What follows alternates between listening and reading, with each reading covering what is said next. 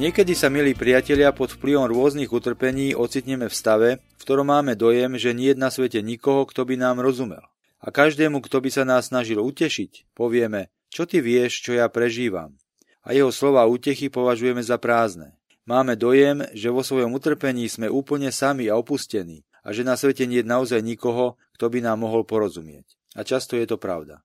Istý novinár sa raz rozhodol napísať rozsiahly článok o bojoch vo vojne, ktorá práve zúrila v istej časti sveta. Aby o nej a jej detailoch vedel čo najviac, rozhodol sa, že pôjde rovno do prvej línie a zakúsi všetko, čo tam vojaci prežívajú. Vojaci to vedeli a bolo im nariadené, aby ho zobrali pod svoju ochranu. Veľakrát šiel s nimi dokonca priamo do boja. Počas noci si potom písal poznámky o tom, čo všetko zažil. Po asi mesiaci, keď už myslel, že toho zažil dosť a že má pre článok už dostatok informácií, sa vrátil naspäť domov. Trvalo mu dlho, kým všetky tie informácie, ktoré mal, vložil do svojho článku. Keď to dokončil a ukázal ho šéf-redaktorovi, ten bol nadšený. V časopise mu vyhradil hlavné miesto a keďže článok bol dlhý, bol uverejňovaný na pokračovanie v piatich po sebe nasledujúcich číslach. Článok vyvolal veľký ohlas a náš redaktor bol nadmieru spokojný. Avšak jedného dňa, z ničoho nič, mu do redakcie prišiel list. Bol od vojaka, ktorý bojoval vo frontovej línii. Bol v nemocnici s ťažkými zraneniami. Vojak v liste redaktorovi píše Viem, že ste to mysleli dobre, lenže to, cez čo ste prešli, hoci sa predtým skláňam z úctou, vám ešte nedáva právo hovoriť za nás, ktorí žijeme a bojujeme v ťažkých podmienkach. Medzi novinovým korešpondentom a bežným vojakom sa nachádza nepreklenutelná priepasť. Ako novinár ste neboli naplno súčasťou mužstva.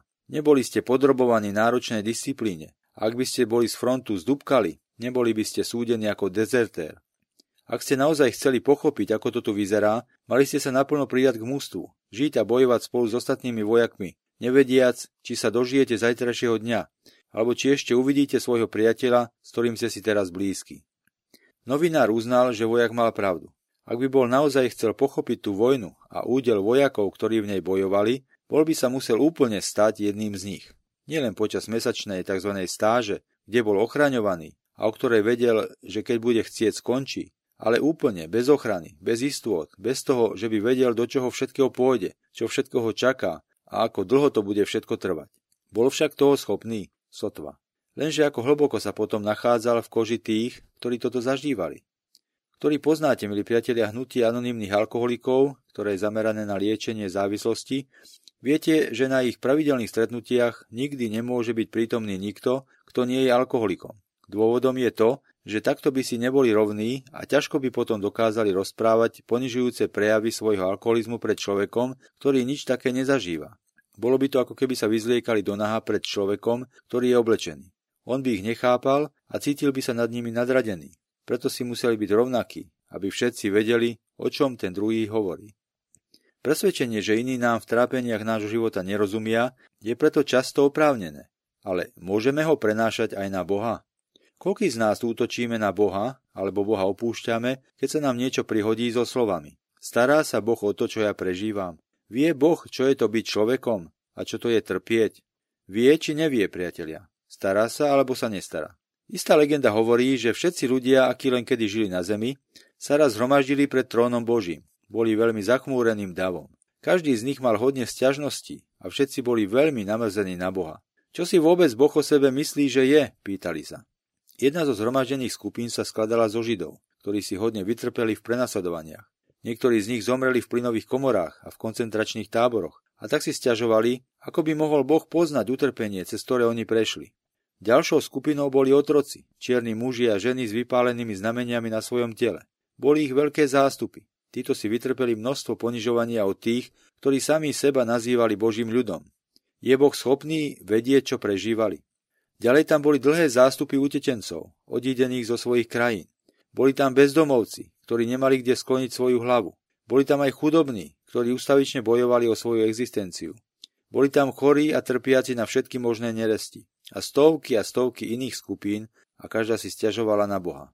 Čo on vie o ľuďoch a o tom, čo všetko musia ľudia znášať. Z každej skupiny bol potom vybratý vodca a z týchto vodcov mala byť utvorená komisia, ktorá sa mala zaoberať obžalobou proti všemohúcemu. Namiesto Boha, ktorý raz mal súdiť ich, sa oni rozhodli súdiť Boha. Rozsudok, ktorý nakoniec nad Bohom vyniesli, bol nasledovný. Boh je odsúdený k tomu, aby žil na zemi ako ľudská bytosť, aby nemal žiadnu ochranu, ktorá by chránila jeho boskosť. A tu je zoznam podrobností. Nech sa narodí ako žid, nech sa narodí ako chudobný, nech zákonitosť jeho narodenia je podozrivá, nech vykonáva ťažkú prácu a nech je sužujúco chudobný, nech je odmietaný ľuďmi, nech má priateľov iba takých, ktorými iní pohrdajú, nech je zradený jedným zo svojich priateľov, nech je obžalovaný z falošných obvinení, súdený súdom zaťaženým predsudkami a odsúdený s babelým sudcom.